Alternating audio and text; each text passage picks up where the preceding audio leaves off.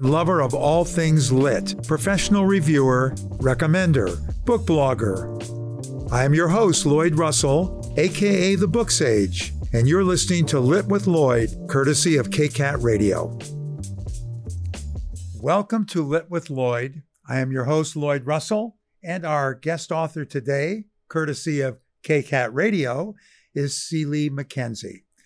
Uh, she has written approximately, and I'm saying approximately because we'll get numbers uh, soon, uh, 15 to 20 books for middle grade and young adults. Uh, and she's also written numerous articles, short stories, and some nonfiction.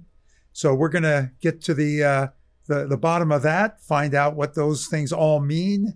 Uh, and uh, we are very happy to have you here with us, Lee. Oh, I'm glad to be here today, Lloyd. It's great. Good. All right. So let's start with something that I read on on your uh, on your website. Tell us about ESVID Wiki and about the recognition you got from them.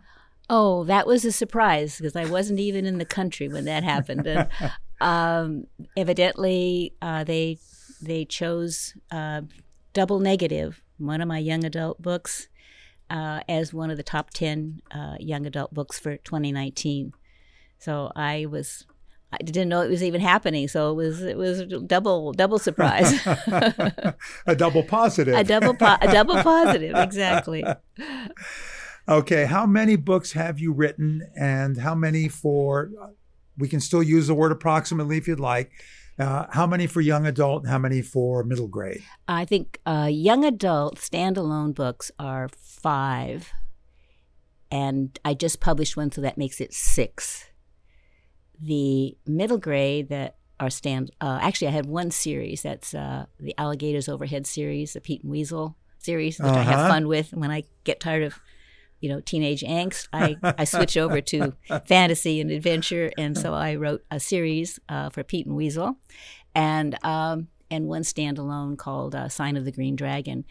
All of the others that you saw on my website, those are anthologies. Sometimes uh, contribute to a themed anthology um, which is fun. One was really exciting to do, and that was I wrote to music. So oh, wow. musicians created the music, and then authors wrote a story to that music, and we put that together in uh, in one of the collections, and that was that was very interesting. Wow! Yeah. How many authors did you work with on that? I think there were twenty wow. of us that did it. Yeah, that's fantastic. Yeah. Well, let me make a, a, a comment on the um, uh, the young adults. Okay.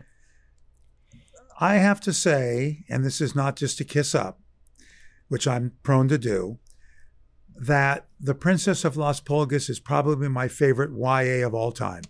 Wow. I loved it so much. Can you give just a brief synopsis of it?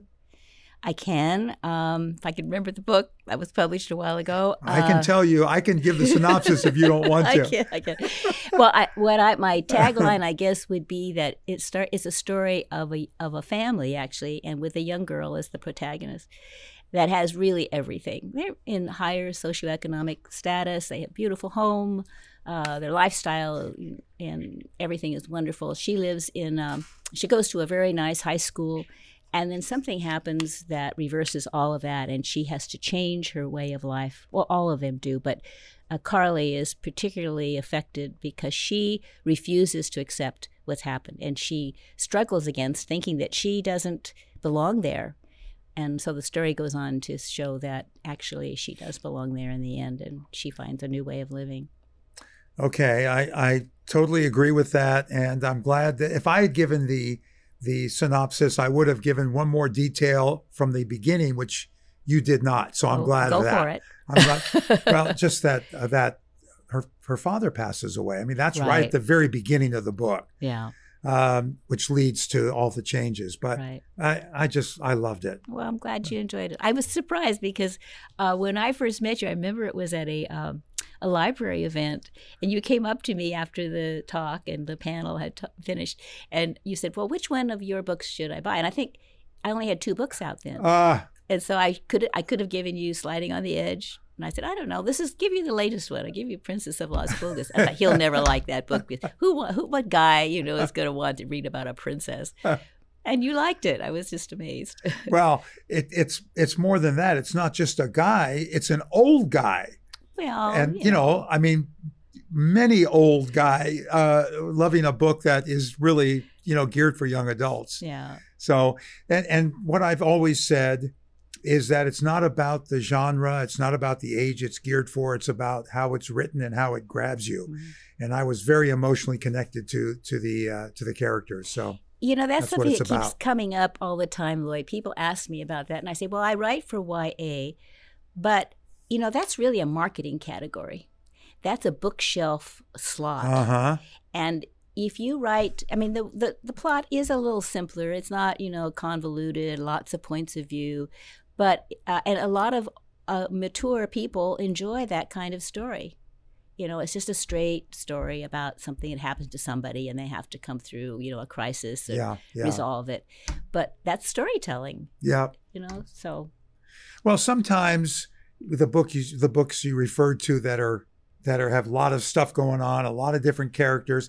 It's a little tough sometimes to engage emotionally with with mm-hmm. all of those, but because this is focused on a, a one girl and then of course her younger brother, um, that that gives you an opportunity to really zero in on the, on that protagonist and and develop that connection. Yeah. Um, for me, and I don't, I'm assuming for others, creating that emotional connection is what elevates the book or elevates any book. And I certainly felt for her and, and her family. Well, I'm glad it, I'm glad it resonated. Yeah. Really. In fact, and I, nobody that knows me will believe I'm saying this. If I were to read a book for a second time, which I don't do, I, I have a policy, a strict policy of not doing that because that means I won't get another book read. Right. I would read The Princess of Las Pulgas a second time. Well, that is quite a compliment. So I yeah. really appreciate it, and yeah. I'll pay you later. Okay, good, good, good. And and uh, listeners, by the way, all of her books are good. This one stood out for me, but I've read read them all. I think at least most, and have enjoyed them all. Oh, well, thank you. I didn't know you were still reading my stuff. That's great. yes. Uh, and you've got a new book out called Shattered? I do. It's Shattered. Um, this is the kind of a step out for me because this story is about a paraplegic. And um, I, specifically paraplegic. Uh, I wanted to do something about someone who'd had it, you know, trauma in their lives and had to overcome it, something different than I'd done before. And um, actually, I heard a speaker at the library, Karen Trolin. She's a woman in town. She's a paraplegic who is a businesswoman. She skis. She does all kinds of sports. And um, I had already had this idea in my head. And when I heard her speak, then I decided the girl would be a paraplegic. Oh, wow. That's very cool. And I assume it's available. I haven't looked it's, for it it's yet. just published October 29th. So it is just now available. It just came out in paperback. So they were a little late. Great. Everything is a little late this year for some reason. So the book was a little late coming out with a paperback version, but it's out now. Good. I'll get it. Uh, do you have a publisher? Yes. Okay. And and who's your publisher and how did that come about? Evernight Teen. It's not a big publisher. They're in Canada, but they do all YA and uh, they do they've been pretty good with me. They do a lot of uh, they do great covers, which I appreciate. They give you an editor. Uh, wow. You get royalties. You don't get an advance, which a lot of you know small publishers just don't do that. Uh-huh. Um, but that's fine with me, and I get royalties from my books, and I'm very happy. That's great. Uh, so when you said YA, does that mean they don't do your middle grade? No, they don't. And who does that for you? Well, actually, I self-published. You those. do. Okay. I just did. Well, they're hard. They were at the time. They were hard to publish. Nobody was interested when I was writing them, and I thought, well, why don't I just try it? And so I did. I, I did do one publisher for one book, but I actually the self-publishing has gained some credibility, and I, you know, paid uh, to have them edited well. So there's, you know, it looks professional. I think. And okay. that's really my. That's what I wanted. I didn't want it to not be professional. Yeah, yeah. Uh, are your YA books? Um, do they do they pick the, your covers? Do they pick you? Do you have? Are they in audio as well? They're not, and I really wish they were because its audio is picked up so Yeah. much in the market. Uh, I don't know that they'll move that way. I was going to talk to the marketing people and see what we could do. Yeah, yeah. But uh, yeah, I would love to have it in audio. That would be fun. Yeah, it's it's it's just gaining so much popularity. Prior to the pandemic, um, Joni and I were listening to books all the time because we were driving to friends that were an hour away in a variety of Mhm. directions, um, and we listened to some really excellent books. Uh, we don't do it as much now because of obviously the situation as it exists, but but once things begin to settle again, I think people are going to go back to to even more audiobooks than they're re- listening to now. Well, I think so too. I, I was never an audiobook person. I, I just didn't like them, you know. I, and uh, then I, after this pandemic, it's changed everybody's life. Yeah. And uh, my my gym closed, uh, so I couldn't get in to do what I usually do to exercise. And I'm an exercise freak because I sit a lot when I write, you know. and so I started walking. So, um, eh, well, I decided, well, while I'm doing all this walking, two to three hours a day, I'll just listen to books. Yep. I have a number of friends that are doing that while they're walking. Yeah. Um, it's a little tougher, you know, if you have other things going on. It's tougher to do when you're like actually in, inside a home. Um, but but the walking, the driving, those are just easy ways to do it. Right. Yeah, I think that's great. How did you actually start writing? And, and did you have a career prior to writing? Mm, Yes, I did. Actually, I was at I taught at San Jose State for 25 years. Wow. And Yeah. what did you teach? I was in English as a second language. We had a special program for international students who came uh, from all over. We had over 30 countries represented on campus. Um, and our job was to get them in so they could matriculate into the university for their advanced degrees. Usually, uh, very few came later who were getting BAs or BSs.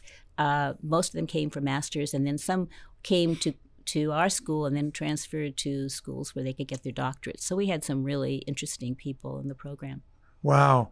Uh, and why did that stop? I retired. Ah, nice. I thought after that many years, I thought it was time to to stop doing that, and um, and I guess I accidentally bumped into writing because I've well I've always written something. You know, I wrote a lot for academia. You know, I was writing articles and things for my my field is linguistics and and intercultural communication. So I would write articles about that, and I always enjoyed writing, but I'd never really written stories. Oh, I, I can tell you a funny story Please. um, I was a friend of mine from Pakistan showed me a magazine called India Currents, which was in San Jose. And he jokingly said, "Well, you should enter it because they're paying hundred dollars for a short story about something about India." Well, I'd never been to India, so I said, "Well, sure, I can do that." So he he wrote one, and I wrote one, and I won the contest. That's great. I thought, well, how hard can this be? I and I can make money doing this hundred dollars for nothing. Oh, wow.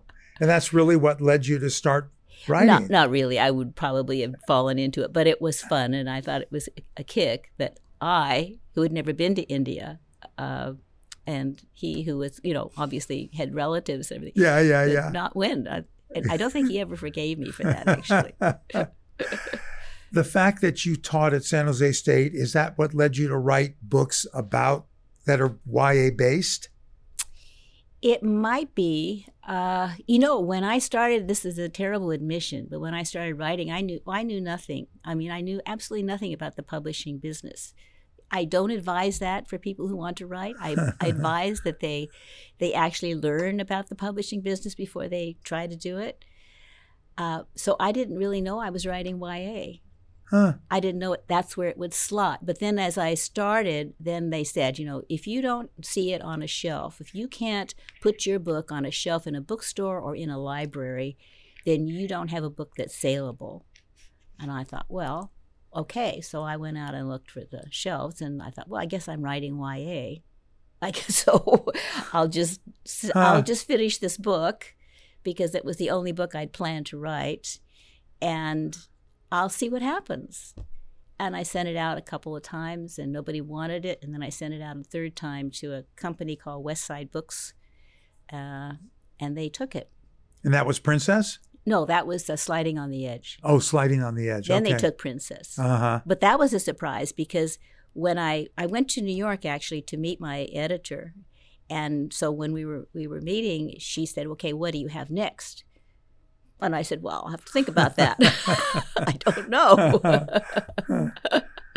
so yeah, and then that was now now I was down the trail. So How do you decide whether to be writing a YA or middle grade at, at when you start a book or when you get ready to start a book? I kind of know when my head's ready for YA and when it's not, when I have to stop. And and so uh, yeah, I now I haven't written a middle grade for a while. I have one sort of sitting on my C drive that's kind of a weird one about a computer game, but um, I haven't had the nerve to put that out. uh, I, I assume you're already working on something now beyond Shattered. I do. I have two books that are kind of in different stages of completion. And then I'm doing something really, really different. I'm writing, I'm collaborating with another author. And it was an accident. Again, I think my life in publishing has been an accident, which it shouldn't be. I should be more of a planner. But she and I were talking one night and we decided we would write a book together. And so when we started, we thought we would just write something fun, you know, nothing very serious. And then it got serious. And then we got to seeing that we, perhaps we had characters that had some potential. And we had a storyline that really was interesting. And we said, well, what are we writing? And we said, well, I think we're writing women's fiction with Gothic elements.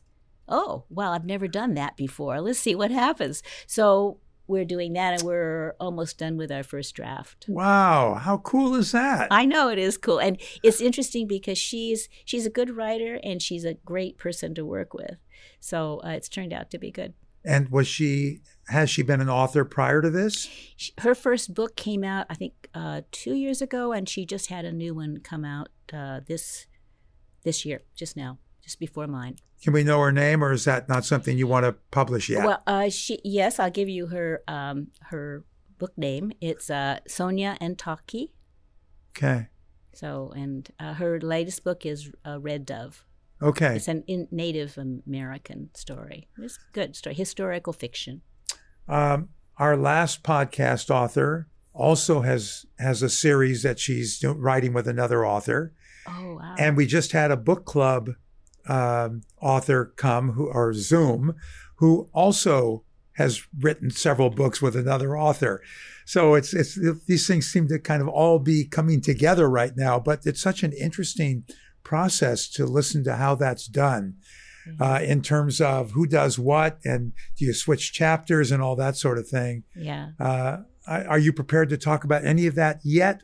Well, yeah, because we've actually evolved. We, uh, I think I started just writing, and she started editing, and then we started uh, switching, and then she'd write and I'd edit, and um, then we'd usually have like two or three exchanges on a chapter or something, and then we'd have we come to a, a screeching halt and say, "Wait a minute, we don't know where this is going, so we have to get together and talk." So we get together and talk and map out the next, you know, part of the outline. And um, she's really good at creating outlines. She's much better at it than I am. So she helps me with the outline, and then I can write to the outline much easier. So now we're just alternating chapters as we're getting to the end, and we have maybe three or four more to go.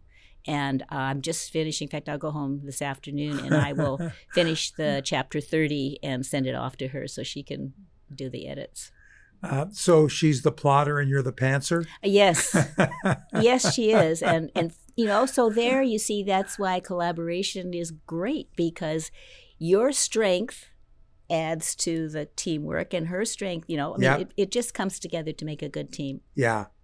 In in in anything, a good team is what makes it that much better than the what the in any individual can do. Exactly. And what not one really good thing is that when I get stuck, and I think, oh gosh, I don't know what I'm going to do now. I'll just call Liz and I'll say, hey, you know, um, I, I need to talk to you about this because I'm not sure that I know which way to go on it. So I don't have the whole responsibility. Yeah, yeah, yeah. yeah, that's great. kind of nice for yeah, change. yeah, yeah. Because otherwise, it's just all on you. yes. And I'm sure that when you're writing books, that there are parts that you just you just go back and forth and sleep on it and don't sleep on it. Don't sleep on it. Is- Yeah. yeah, yeah, that's true. Yeah, so it's good. Yeah, so I've been. It's a, it's very different, but quite enjoyable. Uh, a question I ask every author: Have you had any interest from any TV or movie studios? Oh no, no, I don't think so. Well, you. I, I'm neither, but it but would be great. I think you know the problem is that there are millions of books being published. What is it daily? I, I've, I actually have that as one of our trivia facts today. You're going to hear those numbers. Good. Because so I mean, it's like Netflix. I mean, how many shows do you have to choose from on Netflix? Yeah, yeah, yeah, And which one do you choose? yeah. Plus all the people that make recommendations to you. Exactly. We can't, we can't, we can't get them all. I know. Yeah, that's true. So I know. I know. I haven't had the the uh, the honor or the excitement of having anybody offer to, um, you know, put me on contract for a Netflix Yeah, special. yeah. Well, if it if it feels um, uh, if it if it's any consolation, uh, almost every author has not been successful in having something made. A number of authors have been approached, but to actually get something made, it's there's one up. Well, she just recently moved, but Marina Adair hmm lived up up the hill. I mean, Uh-huh. she's had several uh, Hallmark movies made from her romance romance books. Uh huh. Uh, and there's an author we had for our book club back in December of 2014, Natalie Baszile. She wrote a book called Queen Sugar that Oprah picked up, Oh wow. and it's now great. in its sixth season. Uh, you know, uh, currently. Um, of course, they changed the book quite a bit yeah. to allow for the uh, you know to to make more seasons out of it but Uh-huh. still it's it's just kind of an interesting uh, it's interesting how it how it works and one author a local author he actually wrote a series and had personal conversations with Keanu Reeves about starring in it Oh. and it got that far and still didn't get made so Yeah. Yeah it, it, it seems like it's more pretty much of a crapshoot It's a challenging business. It Yeah. really is. Yeah. Hmm. I don't know that I want to get into it because I think it would be, I don't know. It, it, I just don't know that at this point in my life if I want to hassle it. But of course, if they said we have, we're going to just want this story, I Yeah. guess I. What would I do? I'd probably say yes. I, it seems like it would be pretty intoxicating. It'd be very hard to say no. Well, you know, you have an ego, and you try not to have too big an ego. But it's nice to have someone like your stuff. You know. Yeah, of course. Well, I want to see Princess made into a. Okay, well, you tell them. You call Netflix Yeah. or call some Hollywood people and get them on the line. Okay. Uh, all right. Well, I'm going to take a moment to do a little bit of literary trivia, including coincidentally addressing the issue that you just mentioned about the the numbers of people or the numbers of books published. But last time I told uh, a little bit of a, of a little fact about Mary Shelley and her monster. Uh, but since then, I came across another very interesting fact about Mary Shelley. When she was 18, I don't know how she made the connection, but when she was 18, she made a bet with the poet Lord Byron as to who could write the best science fiction story. And she wrote Frankenstein. And it won. She won, of course. Okay, thank you. And uh, and it was published uh, when she was 20. yeah, I mean, isn't that cool? it is cool. Yeah. Uh, yeah, this one I like too. Nobody knows how anybody finds out these details, but since The Very Hungry Caterpillar was published in 1969, it is estimated that it is sold one copy every minute. Oh my gosh. Isn't that cool? Okay, and now to your comment. In 2010, Google estimated, and of course, if it's Google, it has to be true, Mm, of course. that there have been almost 100 and at that point about 130 million books had been published worldwide. They now estimate that there are about 750,000 new titles published every year worldwide. So, Wow. so you know when you think about it, which I haven't, I've never thought about before, and you think about all the competition there is to get your book read, I guess it could be fairly daunting if you allowed it to be. You can't. You you have to accept that you are not probably going to make make it out of the the middle you know level. yeah, yeah, uh, yeah. I think that's that's kind of crazy. Um, uh, just a couple of more quick things. Uh, Ernest Hemingway hated the cover of The Great Gatsby, uh, and F. Scott Fitzgerald, to paraphrase, said to him, "Don't judge a book by its cover." you know, again, all the behind the scenes stuff between the authors and the authors and the publishers. I mean, we know nothing.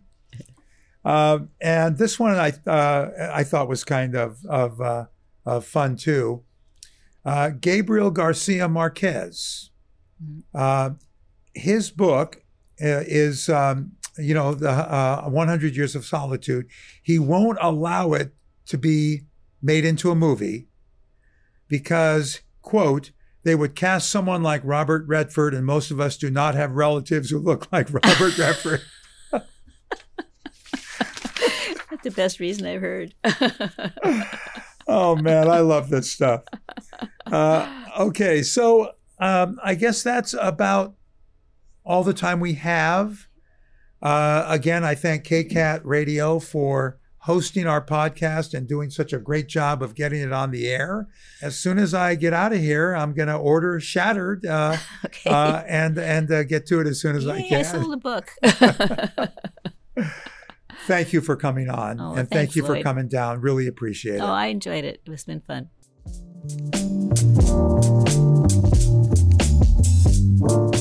You just heard Lit with Lloyd here on KCAT Radio.